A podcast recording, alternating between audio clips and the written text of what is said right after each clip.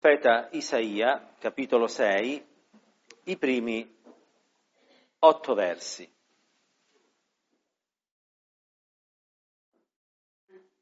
È un passo sicuramente noto. Libro del profeta Isaia, capitolo 6, i versi da 1 fino ad 8, a Dio vada la gloria. Nell'anno della morte del re Uzia, vidi il Signore seduto sopra un trono alto, molto elevato, e i lembi del suo mantello riempivano il tempio. Sopra di lui stavano dei serafini, ognuno dei quali aveva sei ali. Con due si coprivano la faccia, con due si copriva i piedi, con due volava. L'uno gridava all'altro e diceva Santo, Santo, Santo è il Signore degli eserciti. Tutta la terra è piena della sua gloria. Le porte furono scosse fin dalle loro fondamenta, dalla voce di loro che gridavano, e la casa fu piena di fumo. Allora io dissi, guai a me, sono perduto, perché io sono un uomo dalle labbra impure e abito in mezzo a un popolo dalle labbra impure. E i miei occhi hanno visto il Re, il Signore degli eserciti. Ma uno dei serafini volò verso di me tenendo in mano un carbone ardente tolto con le molle dall'altare. Mi toccò con esso la bocca e disse, ecco, questo ti ha toccato le labbra, la tua iniquità è tolta, il tuo peccato è espiato. Poi udì la voce del Signore che diceva, chi manderò? Chi andrà per noi? Allora io risposi, eccomi, manda me. Preghiamo il Signore. Grazie per la tua parola, grazie perché è una benedizione la sola lettura, oh Signore. E possa ora lo Spirito tuo Santo parlare ai nostri cuori, secondo il bisogno che tu conosci. Lo chiediamo nel nome di Gesù, che è benedetto in eterno. Amen. Amen. State comodi.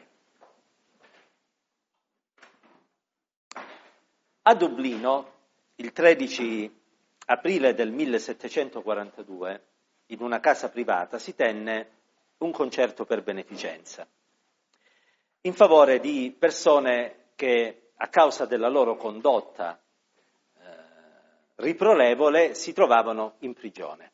Era un modo per intrattenerli, ma fu anche un modo per testimoniare loro della grazia di Dio. Come? Venne per la prima volta eh, eseguita una sinfonia, che poi è diventata famosa e apprezzata, ed è il Messia di Handel. Messia di Handel è una sinfonia straordinaria, da un punto di vista musicale tutti l'ammirano e l'apprezzano. Ma la sua particolarità è che il libretto, cioè le parole, è interamente costituito da versi dell'Antico Testamento. E la maggior parte di queste parole sono tratte dal libro del profeta Isaia, che non a caso è considerato come il quinto evangelista o l'evangelista dell'Antico Testamento perché in esso c'è proprio la presentazione di Cristo mm, in tutta la sua bellezza e in tutta la sua straordinaria potenza.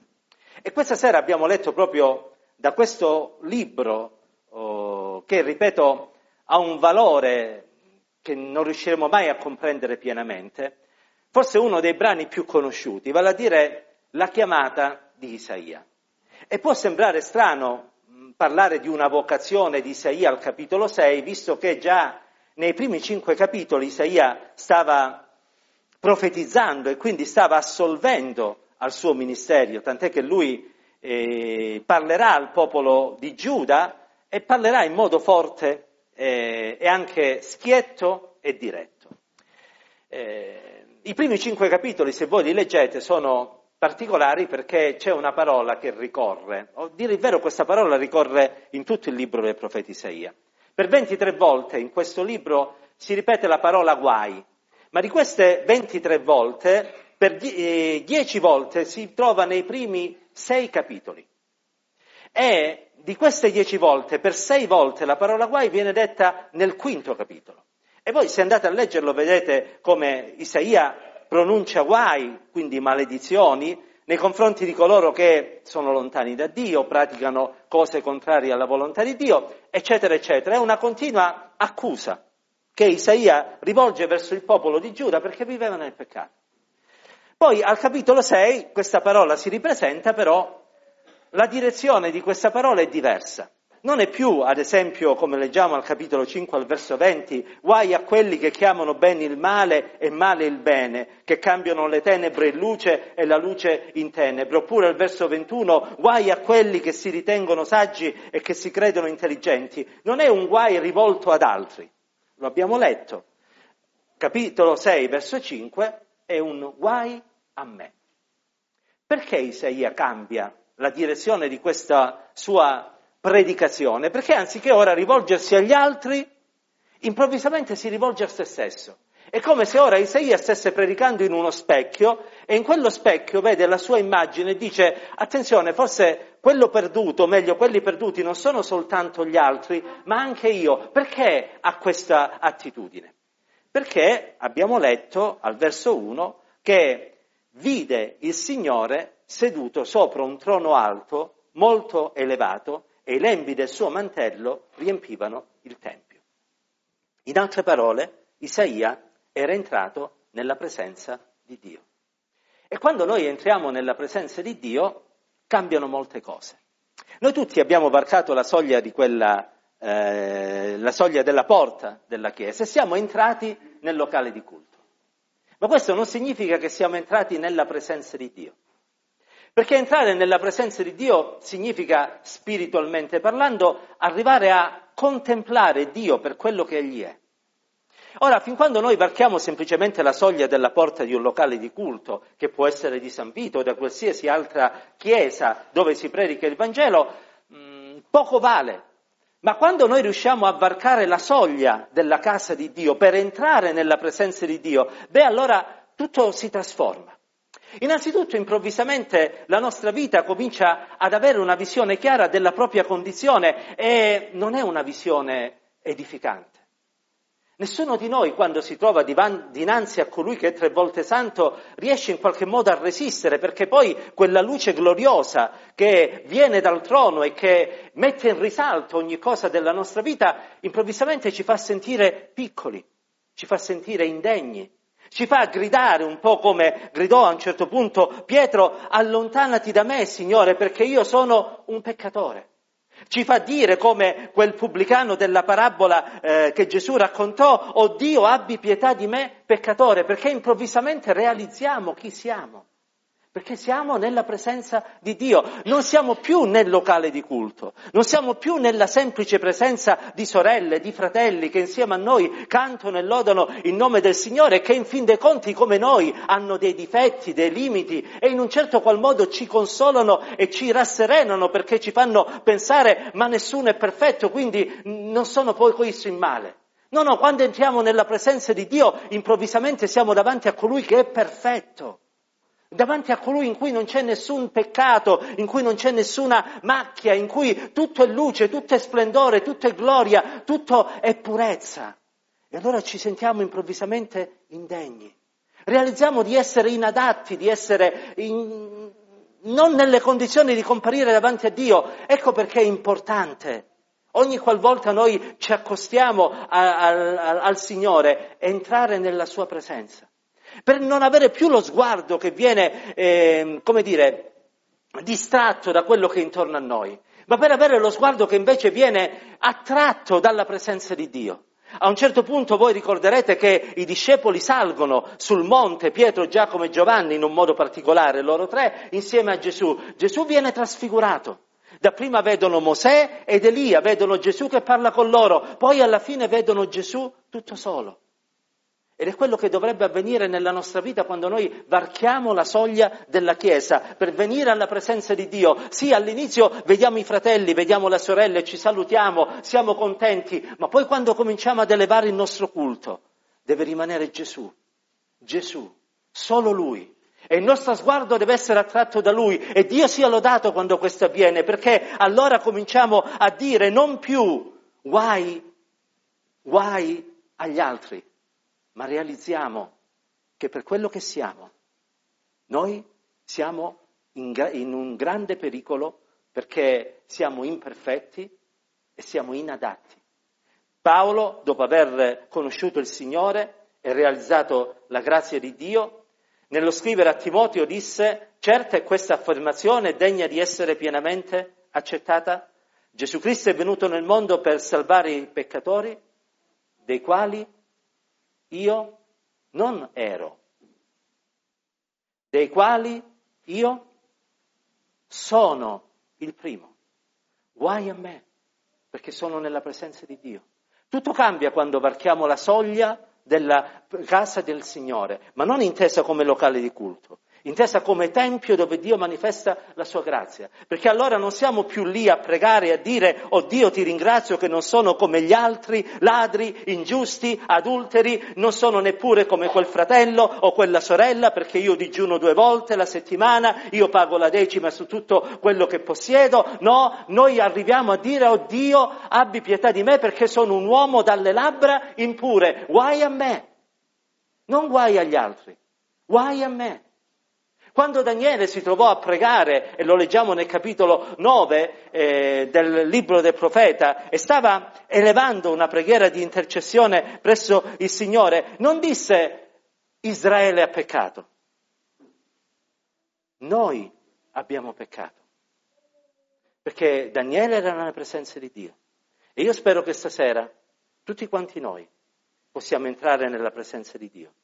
Perché abbiamo bisogno di realizzare quella che è la nostra condizione nel cospetto del Signore. La seconda cosa che avviene quando entriamo nella presenza di Dio è realizziamo quello che siamo. La seconda cosa che avviene è quella che avvenne appunto al profeta Isaia. Abbiamo letto che Isaia disse guai a me, sono un peccatore, sono un uomo dalle labbra impure, abito in mezzo a un popolo dalle labbra impure e uno dei serafini vola verso eh, Isaia, il verso 6 che sto leggendo, tiene in mano un carbone ardente che è stato tolto dalle molle dell'altare, gli tocca la bocca e gli dice ecco, questo ti ha toccato le labbra, la tua iniquità è tolta, il tuo peccato è espiato. Perché se entriamo nella presenza di Dio e realizziamo che noi siamo in una condizione di inadeguatezza, è naturale che tendiamo a confessare il nostro peccato a Dio. E la parola di Dio ci insegna che se diciamo di essere senza peccato, noi inganniamo noi stessi e la verità non è in noi. Ma se confessiamo i nostri peccati, Egli è fedele e giusto da perdonarci i peccati e da purificarci da ogni iniquità. Se diciamo di non avere peccato, facciamo Dio bugiardo e la sua parola non è in noi. Ma se confessiamo i nostri peccati, il sangue di Gesù Cristo ci lava e ci purifica dai nostri peccati, perché quel sangue è stato versato con questo scopo. E Isaia questo realizza. Entrato nella presenza di Dio, realizza di essere indegno, dice sono perduto, sono rovinato, allora un, un carbone viene preso e lo purifica. Ora, questa sera, se noi entriamo nella presenza di Dio e ci confrontiamo con la sua santità e prendiamo coscienza di tutto il bisogno che noi abbiamo di essere lavati e purificati, non un carbone verrà preso dall'altare, ma il sangue di Gesù Cristo, puro, immacolato, verrà versato e laverà le anime nostre, i nostri cuori, le nostre menti e ci renderà degni di poterci accostare al Signore. Ma cosa significa confessare i peccati? La parola confessare viene da un termine greco che è composto da due parole. Le leggo anche se molto probabilmente sbaglierò la pronuncia perché io non ho studiato greco e quindi sono in questo mancante e vi chiedo perdono viene da una parola greca che è omologeo, da cui viene omologare, che è composta da due termini. Uno è omou, che significa stesso, identico, e l'altro è logos, cioè parola. Sapete che anche eh, Giovanni inizia che nel principio era la parola, il logos. Cosa vuol dire? Quando noi confessiamo i nostri peccati, noi ci stiamo allineando al pensiero di Dio. In altre parole, non guardiamo più alla nostra vita e la valutiamo secondo i canoni del mondo, ma guardiamo alla nostra vita e la valutiamo secondo i canoni di Dio. E quando ci accorgiamo che c'è qualcosa che per il mondo va bene, ma per il Signore non va bene, noi ci allineiamo a quello che Dio dice e diciamo, Signore, questo è peccato. Lo confesso e ti chiedo perdono. Ruben eh, Torrey, nel suo libro mh, mm, Preghiera e risveglio, scriveva che una volta una sorella, o meglio scusate, lui, non una sorella, lui aveva un peso nel cuore, sentiva che qualcosa non era buono agli occhi del Signore. Era una cosa che tutti facevano intorno a lui, anche nella Chiesa, che nel mondo, figuratevi, veniva praticata da tutti, ma dentro il suo cuore sentiva, per la presenza di, dello Spirito Santo, che era una cosa sbagliata. E allora lui ogni sera andava, pregava e diceva, Signore, se questo è peccato, perdonami. Ma nonostante facesse questa preghiera continuamente per diverse settimane, quel peso rimaneva sempre sul suo cuore. Fino a quando una sera disse, Signore, è peccato, perdonami. Da quella sera quel peso svanì. Perché anziché cercare di nascondersi dietro quel se è peccato, decise di ammettere che era peccato e chiedere perdono. Allora venne lavato e purificato.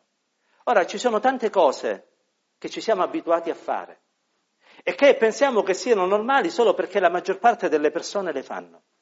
Ci sono tante cose che in questo mondo vengono insegnate come giuste, tante cose. E lo spirito di questo mondo delle volte entra anche nelle chiese e nel nostro cuore e cerca di convincerci che alcune cose che la Bibbia insegna essere sbagliate ormai non sono più sbagliate. Perché la Bibbia va aggiornata, perché i tempi sono cambiati, perché in fin dei conti Dio ormai tollera tutto quanto quello che agli uomini passa per la testa. Se noi ci lasciamo prendere da questo sentimento, noi non confesseremo mai i nostri peccati, ma anzi riterremo i nostri comportamenti come normali e giusti. Ma quando cominceremo ad allinearci al pensiero di Dio e non più a conformarci al mondo e ai suoi sentimenti, allora e solo allora andremo davanti al Signore e diremo guai a me. E nel dire quel guai a me, nel pentirci e nel chiedere perdono, sentiremo che il peso del giudizio di Dio svanirà, perché il sangue di Gesù ci laverà e ci purificherà dei nostri peccati. Quando entriamo nella presenza di Dio non solo realizziamo il bisogno di Dio e di conseguenza realizziamo anche il perdono dei nostri peccati, ma abbiamo letto che quando entrò nella presenza di Dio, dopo che i suoi peccati vennero perdonati, Isaia, verso 8, udì la voce del Signore. Perché quando entriamo nella presenza di Dio, proprio perché i nostri peccati sono stati lavati, noi possiamo udire la voce del Signore. Fin quando non entriamo nella presenza di Dio, la Bibbia, per quanto noi la rispettiamo, non sarà mai la voce di Dio per la nostra vita, ma sarà uno dei tanti libri, forse migliore degli altri, che leggiamo e che ci piace leggere. Fin quando non entriamo nella presenza di Dio, le prediche, gli studi, belle parole dette, sì, e chi può dire il contrario, ma non saranno mai la voce di Dio per la nostra vita, le considereremo come degli insegnamenti che per amore di Dio possono essere anche autorevoli, possono avere anche un certo valore da un punto di vista etico, ma non sono cose che sentiamo il bisogno di praticare nella nostra vita. Fino a quando non entriamo nella presenza di Dio, Dio stesso continuerà ad essere un'entità astratta che lassù nei cieli, circondato da cherubini e serafini, ma che è ben distante da noi. Ma quando entriamo nella presenza di Dio, non nel locale di culto, ma nella presenza di Dio, allora udremo la voce di Dio che parlerà al nostro cuore, al nostro orecchio. E la predica non sarà più un discorso fatto da qualcuno dietro un pulpito, ma sarà vista da ognuno di noi, da me per primo, perché chi predica parla prima a se stesso e poi agli altri. Ricordatevelo, chi predica non è uno che insegna agli altri, chi predica è uno che parla a sé e condivide con gli altri. E allora la predica non sarà più qualcosa che viene detto da qualcuno lì, messo sopra un pulpito da non si sa chi e che forse la notte aveva dormito con i piedi di fuori e quindi ce l'aveva con Tizio o con Caio. Ma la predica diventerà la parola di Dio per la nostra vita e come i tessalonicesi riceveremo la parola della predicazione non come parola d'uomini, ma per quella che essa veramente è, cioè parola di Dio, la quale opera efficacemente in voi che credete. Quando noi entriamo nella presenza di Dio, la parola, quando noi usciamo dal locale, non viene più portata via dagli uccelli del cielo. Mi sto riferendo alla parabola del, semina, del seminatore. Non sarà più qualcosa che verrà soffocata, o meglio bruciata dal sole eh, che splende forte. Non sarà più qualcosa che sarà soffocata dalle spine della vita, ma sarà la voce di Dio per la nostra vita. E se c'è una cosa di cui abbiamo bisogno in questi ultimi tempi è ridare valore alla predicazione dell'Evangelo, perché è stato ormai quasi ridotto come a un qualcosa che si deve fare, fa parte del culto, per amor di Dio è giusto che venga fatto, ma poi io vivo la mia vita. A prescindere da quello che viene predicato, a prescindere da quello che viene presentato negli studi, io ormai ho trovato il mio equilibrio, vivo secondo le mie idee e le mie convinzioni, vado avanti per la mia strada. Questo succede perché non entriamo nella presenza di Dio. Questo succede perché non consideriamo la parola di Dio come la voce di Dio. Questo succede perché non ci accostiamo con i giusti sentimenti davanti al Signore. E quando finalmente udiamo la voce di Dio che parla al nostro cuore, cominceremo a sentire quella domanda eterna che ancora oggi Dio si pone e che abbiamo, visto, let, eh, abbiamo letto al verso 8, seconda parte. Chi manderò? Chi andrà per noi? Mi riallaccio alla testimonianza della sorella, non, era, non sapevo che avrebbe eh, portato questa testimonianza. Credo che suo fratello, quando si è trovato lì in Brasile, avrà sentito questa voce, che ha detto chi manderò, chi andrà per noi. Credo che i tanti missionari che partono per terre lontane hanno sentito questa voce, chi manderò, chi andrà per noi. Credo che i tanti fratelli che servono nelle nostre chiese, nella semplicità, magari senza avere grandi titoli per fare quello che fanno, hanno sentito questa voce. Chi manderò? Chi andrà per noi? Credo che i monitori delle scuole domenicali, che insegnano ai bambini, a quelli un po' più grandicelli, hanno sentito questa voce. Chi manderò? Chi andrà per noi? E io spero che stasera ognuno di noi possa sentire quella voce. Perché questo vorrà dire che siamo entrati nella presenza di Dio. Questo vorrà dire che abbiamo dato uh, ascolto alla voce di Dio. E soprattutto questo vorrà dire che abbiamo finalmente sentito la chiamata di Dio. Perché Gesù non ha detto a qualcuno andate, ma lo ha detto a tutti quelli che erano presenti, andate. E credo che questa sera, se noi entriamo nella presenza di Dio e ascoltiamo la voce di Dio, tutti indistintamente sentiremo ancora una volta porsi quella domanda, chi manderò? Chi andrà per noi? E a quel punto noi potremmo dire, Tante cose. Potremmo dire, Signore, ho comprato un campo e ho necessità di andarlo a vedere, ti prego, abbimi per scusato. Ma se saremo entrati nella presenza di Dio, non diremo questo. Ma come Elia diremo, eccomi, manda me. Se non siamo entrati nella presenza di Dio, diremo, ho comprato cinque paia di buoi, devo andare a provarli, ti prego, abbimi per scusato. Ma se entreremo nella presenza di Dio, non diremo così, ma diremo, Signore, eccomi, manda me. Se avremo soltanto varcato la soglia di quel locale di culto per assistere a un culto evangelico, spero gradevole da un punto di vista spirituale, diremo ho preso moglie e perciò non posso venire. Ma se saremo entrati nella presenza di Dio, non diremo questo, ma diremo Signore, manda me. Perché Gesù l'ha detto, andate per tutto il mondo, predicate il Vangelo ad ogni creatura. E quelli se ne andarono e predicarono dappertutto e il Signore operava con loro confermando la parola con i segni che l'accompagnavano. Perché, e qui mi riallaccio a una testimonianza che voi conoscete bene, il fratello Piacente di cui il Signore si è servito per dar vita a quest'opera in questo paese, a un certo punto ha deciso di abbinare al suo lavoro semplice, probabilmente di uomo dei campi, quello di predicatore del Vangelo. E perché ha accettato a un certo punto addirittura di essere mandato fino nel Molise a causa della testimonianza del Vangelo? Perché?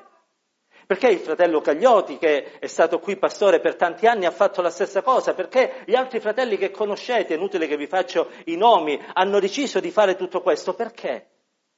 Perché hanno sentito la voce di Dio. Anche loro avrebbero potuto dire, Signore, ci sono altri. Signore, abbiamo altro da fare. Eppure non l'hanno detto. Perché? Perché erano entrati nella presenza di Dio. E possa ognuno di noi questa sera, ora che andiamo in preghiera, a cercare la faccia del Signore, entrare nella presenza di Dio. Uno per realizzare il bisogno di Dio, due per confessare i nostri peccati, tre per udire la voce di Dio, quattro per dire Signore, eccomi, eccomi, manda me. Chiudiamo gli occhi, chiniamo il capo, cerchiamo la faccia del Signore. Gloria al nome di Dio. Gloria al nome